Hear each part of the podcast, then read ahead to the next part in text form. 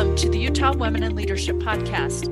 I'm Dr. Susan Madsen, the founding director of the Utah Women in Leadership Project at Utah State University, with the mission of strengthening the impact of Utah girls and women. Now, recently, UWLP, the Governor's Office of Economic Opportunity, and the Cox Henderson administration have worked together on an inspiring initiative to identify and highlight 100 Utah companies that do a great job of championing women. As part of this podcast, I'm highlighting many of these companies or organizations on their policies, programs, initiatives that support families and advance women. Today, we are spotlighting Brandless, an e commerce company and I'm pleased to welcome the CEO, Cydni Tetro. Welcome. Thanks for joining me today. Thanks. I'm so happy to be here. Thanks for all your work in this space. Thank you. Yours too, I have to say, for with Women's Tech Council. Sid, please take a few minutes and just tell us more about your company, the Brandless. Uh, I think our listeners would love to learn more about who you are and what you do as a company. Yeah, so Brandless is a consumer product company. And we're really focused in this space of how do we help people take better care of themselves, their families, and the planet. And so we think about this in a broader wellness category and creating products that are better for you, that have better ingredients, that are better for the planet, and that just help people live really their best lives.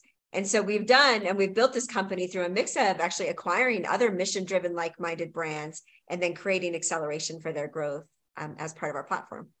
So give us a couple of examples of companies you've acquired and how that looks. Yeah, so about two years ago, so in the summer of 21, we raised $118 million. Oh. And that capital for us has really been about infusing acceleration on our businesses and then um, finding these mission driven brands. We've been particularly focused in nutrition and home. Okay. So, as an example, one of the companies we acquired in the nutrition space is a company called Ambrosia we actually have the the leading plant-based protein in the country. It's a phenomenal product. So we have this really unique capability to have amazing flavors of our products so you can buy like candy bar or strawberry ice cream or like banana maple syrup in these in these protein powders that are plant-based and they are amazing. So we acquire things like that and then really help them grow I love that. So, what the focus, again, as you know, of this podcast today is about your employees. So, tell me a little bit more about, first of all, how many employees do you have generally? How many are in Utah? What's that ratio between men and women? Tell me a little bit more about that. Yeah, so as an organization, we have about just over about 150 employees. Okay. Our headquarters are here in Salt Lake City. And all of our synergy and acceleration teams are based out of Salt Lake City. We have acquired companies out of Utah. So we do have offices in Florida and in California. Of all of our team that sits here in Utah, we sit at about 50 50 men and women okay. um, across the board. That's true in our leadership teams too. Um, one of the cool things about Brandless is as I came in to run it a couple of years ago, I've had the opportunity to build the team. So I've mm-hmm. had the opportunity to just bring amazing, talented people around me who are doing a phenomenal job helping us grow. And it's really allowed us to create this team and culture of talented people where we have strong diversity and strong gender representation. And we're just building a really great company. So you're in that tech space yet and i and i've talked to some other companies that are too that typically you don't find as many women especially in mid to upper positions unless you're strategic. That's right. And so you when you and and it's been a couple years you said since you were able to put this yep. team together. So you uh, with your background of women's tech council and in these conversations you and i've been in these conversations for years have just you know decided at the first we need diversity and and crafted the whole thing around that understanding correct? You know it's so I'll give you kind of this interesting context. And I started the Women Tech Council 14 years ago, and I did it for the same reason that you do so many of your initiatives. We want to make a difference. The thing that I didn't fully appreciate because it wasn't even on my radar is how much of a difference it would make in my network and access to amazingly talented women. And what that has meant is over the course of the last you know, decade, as I've built companies, is that I know these talented people. Oh. And as I'm oh. building companies and I'm finding positions, and my network knows those people and they introduce them to me, And it just creates this amazing ability that you have to find talent that can help you build. Because every company you build, you need different talent in different spots and you need that. But what we both know is that the way you find access to talent is based in networks. It's based in those steps that are removed from you. And if you haven't invested in the networks, you don't have this natural access to talent that then just builds. So as we're building Brandless, it is not only is it something I care passionately about, but you want talented people in the seats. And when you know them and you can then bring yeah. all of those teams together, then you just drive great performance and great teams. So you would push back, I and I would too, um, at the statements which I've heard in the tech, but other manufacturing and other uh, non-traditional, what what we've called through the decades, non-traditional roles for women. I've had CEOs, corporate leaders come and say, you know, we really wanted these people, but we can't find them. So that's why we have only men on our board. So what would your you you said it a minute ago, but summarize, what would your advice if someone came to you and said that? So there's two things, right? One is if you want talent, you have to invest in in finding networks of people that bring that talent together. Second, I firmly believe that if you don't believe that you can get women into those senior positions, there's either two things wrong. Either you, you haven't really intentionally created the network or your culture does not embrace them. Mm. And if your culture doesn't embrace them, it makes it harder for you to attract that talent. That is such a good comment. I've had, I've done things uh, workshops and speaking for engineering and other kinds of companies where companies will say, We welcome you, we welcome you. Now, I pushed back a little bit about that because you're talking about culture. That's exactly, you can say the words, but is the culture really inviting or welcoming to women? And, and you and I both know that doesn't always happen. I mean, that, that alignment is not always there. That's right. And you really, you really have to be intentional around how you craft your organizations. And I've really believed that it's required a pretty dramatic change in the way management thinks of managing. Like when you think about being a leader, what you think about today, how you develop talent, how you accelerate people, doesn't look the same that it did 10 years ago, and it shouldn't. But it requires a lot of work for leaders and managers to be willing to embrace a new way and to be willing to step into that and create inclusive environments because you can't keep doing the same things that we did in the past and expect different results. Yeah, exactly. Thank you for letting me go off track a little bit on the questions we sent you because I, I think this is important for people to understand. And especially if they're hearing their leaders or saying, you know, there's just not women in Utah. There are women in Utah that are qualified, highly qualified for any of these positions. So talk about your company in general. You when when one of your team members submitted your application to be considered one of the top you know 100 companies championing women you mentioned some of the family friendly practices or policies the types of things that you do uh, to advance women. Tell us more about what brandless has done in this area. Yeah so i'm going to give you a little context too as as you know the ceo female ceo leading this company and also have, as someone who has over the course of their career been very intentional about choosing positions that I felt like allowed me to accomplish everything that was important in my life. I try to bring that exact perspective to the way that I structure companies. So for me, that shows up in how I think about a lot of things. You know, we have policies around like we've really we have a three month paid maternity process or mm. paid maternity plan, a family leave right? Obviously, has maternity and any family leave, because we just think it's such an important thing inside of that. So I view that you have benefits. I view that you have cultural ways that you do things. And then I view ways that you accelerate talent. And so those three buckets are the ways that I think about how policies show up. So in the case of your benefits, you're thinking about how do you, you know, and nowadays we're even thinking further about how we are going to take the next level in childcare. It's a mm. very real challenge for everyone. I've been a working mom my entire career. I know exactly those pressures yes. and have a high sensitivity to what that is. You know, I grew up in a time where there wasn't even maternity leave, right? That yep. you got paid like 66% for six weeks. And if you wanted more, that's what it was.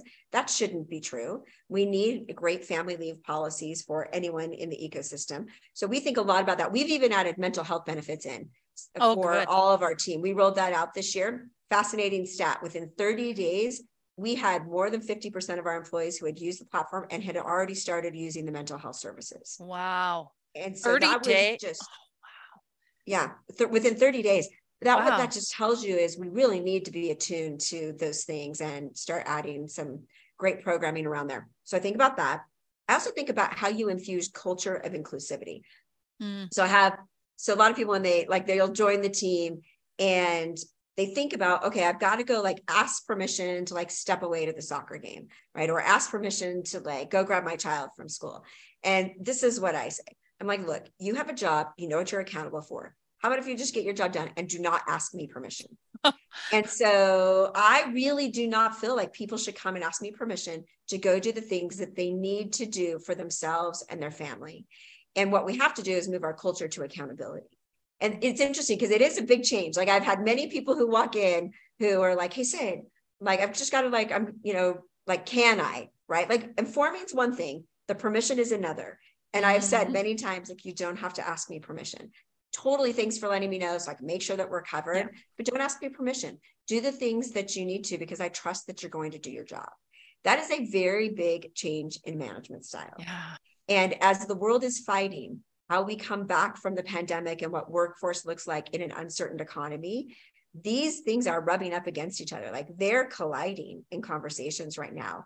But i think all the things that we've learned in the last five years we can't lose. We yeah. have to be empathetic. We have to allow people to be accountable for the things that we need them to do but also be their whole person and do everything else that they need to do to make them successful and happy in their lives. So for me, it's a higher level working. It, it's it that is. trust. We're not used to really trust, trust that people can work at home. You haven't talked about remote work, but I know it's it's something you do. Just yeah. have having that trust and and assuming not the worst, assuming that people will do what they're supposed to. That's right. I think it uh, totally. I mean, we so our company is set up in a hybrid work environment. You can really work wherever the best place is for you to work, right? And we still need you to like show up into meetings and you know do those things. But hey, whatever it is that makes sense for you in those environments, we're totally supportive of. And we just embrace this idea that you move to this higher level of accountability, and that's the way that we're going to solve the problems.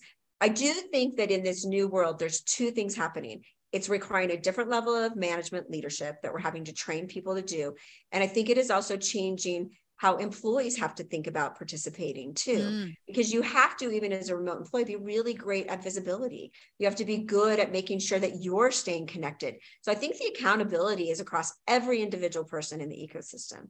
How do we come together? How do we do great things together? And how are we so good at communication? I think it elevates our requirement on communication skills far yes. more than we ever had to be before. Different kind of communication. Stuff. Yeah. What, what? Different kinds of communication. Different kinds. Yep. Your ability yeah. to manage. And then the other bucket I think about is leadership and promotion. For a mm-hmm. long time, the world has sat on traditional paths of, okay, it takes you so long to get to this ranking, or so long to do this, or you have to be in this position for this long. And I've really tried to lean into how do I accelerate opportunity and the ability for people to have mobility up in the organization? And where they have gaps in skills, how do I give them opportunities to fit in those? Or how do we have real proactive discussions on those? Because for women, particularly, the broken rung is very real. Yes. There is very much a broken rung for women as they go into management, which is why we have fewer women in executive positions. So for me, as in building a company, I also think a lot about how do I make sure all of this talent is on the fastest path possible. And I'm also giving them career development opportunities to fill the gaps so that they can see that lift in their own personal careers. Yeah, you just talked about career development. And a lot of times, people these days, companies expect individuals to take care of all their career development. But you mentioned that that your company takes some of that on. What are some examples?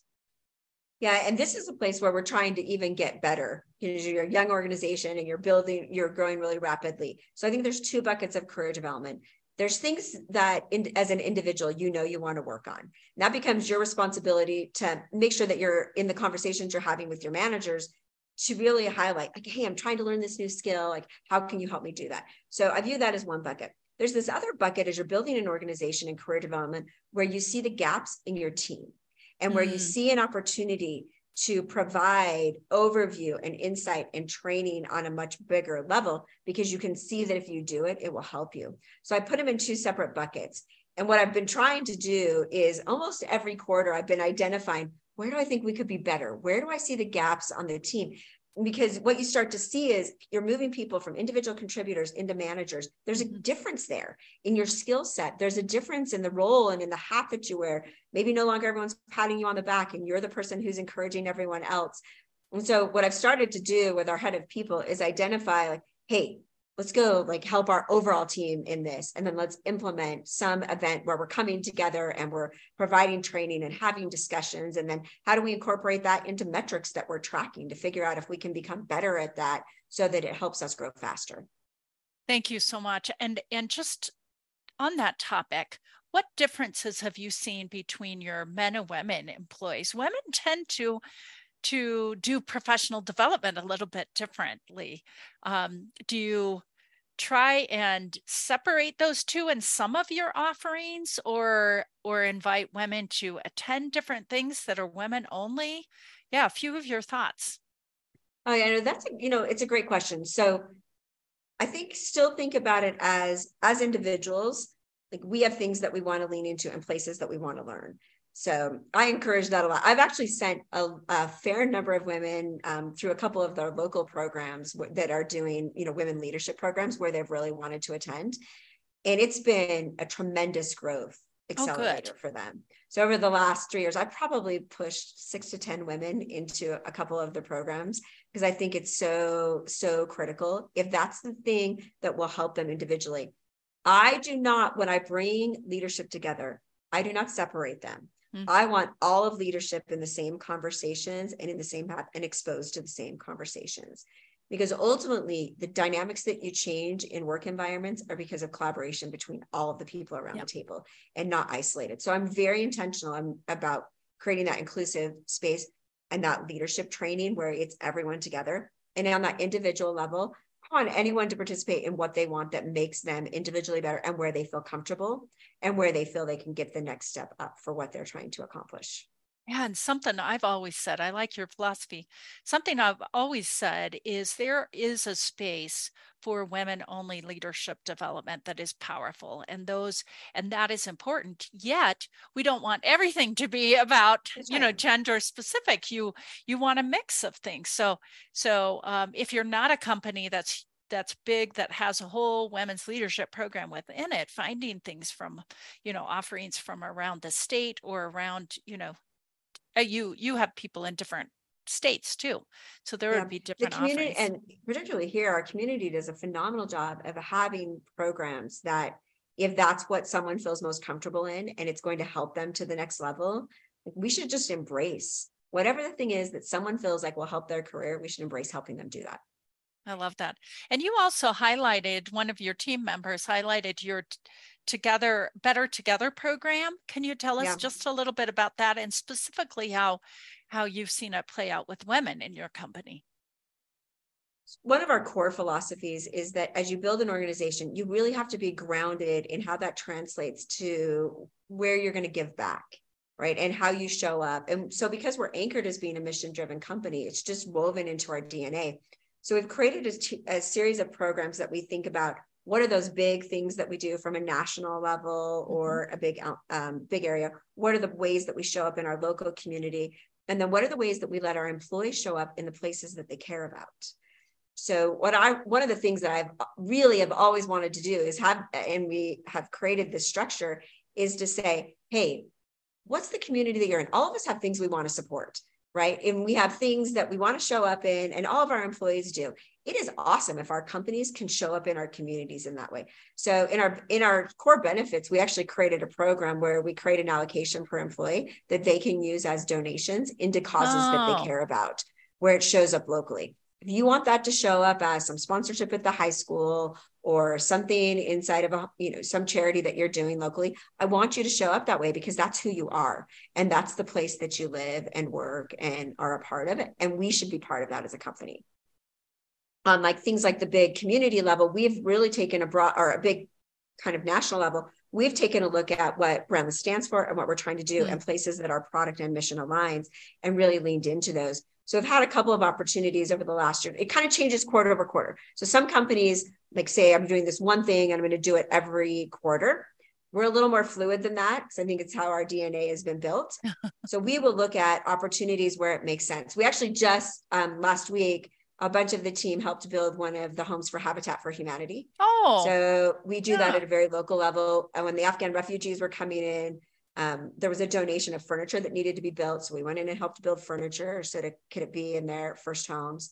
But then we've also taken product alignment. We, when the war in Ukraine started, we happened to have a bunch of organic tampons and pads. It was a very big need. So we sent containers of those over on wow. medical airplanes over to the Ukraine. When all the Afghan refugees were coming in and they were coming to off of the airplane with nothing, like they had nothing. We happen to have product that's personal care items and baby items. And so we gave them things that they could come off and start their life in, and feel like they were embraced by something that they fundamentally needed. And we're in the midst of doing a big partnership with Convoy of Hope, which are the homeless shelters across the country in the same place of um, personal care. And so we've tried to look at places where we have an opportunity, we have products, we have services that align, and there's a place of need and stepping into those. But we do it not just at that national level that might feel disconnected, it's all the way to the human level of where someone lives. I love it. Thank you so much. Um, and then, then let me ask you. I've got a couple questions left for with our time together. You mentioned in the application that you're doing returnships or considering doing returnships? And then also if you have a couple thoughts on your strategies on pay equity. Mm, yes. Okay so a couple of thoughts. I am a big believer in giving people opportunity and i totally embrace non-traditional paths into the workforce. And that's ultimately about returnships and internships are about we actually have a really formal internship program where we have associates come in on our m&a team lots of kids from college. But what's really also cool about us is the way that we've attracted talent is we also have people from all sorts of non-traditional paths mm-hmm. who we have not only embraced coming into the company but also ha- given the opportunity of accelerated career paths and learning. So while i wouldn't call it a formal returnship it is very formal in the sense of we really do embrace talent find talented people we know there's an opportunity and we're and we have pulled them in and they're just part of the company i think it's one of the coolest things we've been able to build is just give what might not look like a traditional path mm-hmm. opportunity mm-hmm. and you know what it changes people's lives forever yeah. i think that's one of the coolest hats that you get to wear as a ceo running a company is that you can be part of economic development of people's lives forever and make a difference for their individual families and their communities which ultimately impacts the state and the nation and just builds better ecosystems. And returning to work, uh, what you said is it's absolutely aligned with helping people that have been out of the workforce maybe for a while. And you un- understand you know that you can actually gain a lot of skills from mothering that, really? from being a parent that you can yes. shift over you know into the workforce um, and then any, and I wear any... I have a particularly sensitive uh, sense high sensitivity to that because I've watched my sisters do that, ah. right? Or switch from industries where they didn't have domain expertise and needed to lean in and been really grateful for doors that have gotten open for them or ones that I've been able to open. So I for sure have this hat of like you create opportunity wherever you can and talent exists everywhere. Just the opportunity doesn't. And we can be the people who open the doors for opportunity. Well, thank you so much. Any comments about the pay equity? Oh, yes, thank you. On the pay equity side, I mean, I think when you build a company, you just have to build into your DNA that that's how it is, that there is no disparity whatsoever. And of course, you have salary ranges and you know jobs and positions because that's how companies work. But there should never even be a discussion. It should always have been built from that, and it just must be so. And that's really how we have created it. I also think as you have organizations, the conversation you've solved pay equity, especially if you have lots of pe- women who are part of your workforce and part of senior leadership, right? Because you've attracted that talent. It's interestingly something that I never even think I have to architect because it's just how I think. Okay. I like that. Once you're used to thinking that way, you just do that. And you bring up such an important point because oftentimes companies are trying to change culture. Like it's not been this way let's think outside the box in in in terms of hiring women that have been out of the workforce or pay equity but when you can start your own company or or have a merger and and really shift you can absolutely have that happen from the start. I love that. And then my last question will just feed right into that because you're already giving some advice to business owners or leaders of companies. But what final advice would you give to them based on your experience with the types of things you offer to your own employees? I mean, I think there's two things. I think you have to be intentional. You you really do have to think every day about what you are building and how the decisions that you are making um, are helping people and creating inclusive environments.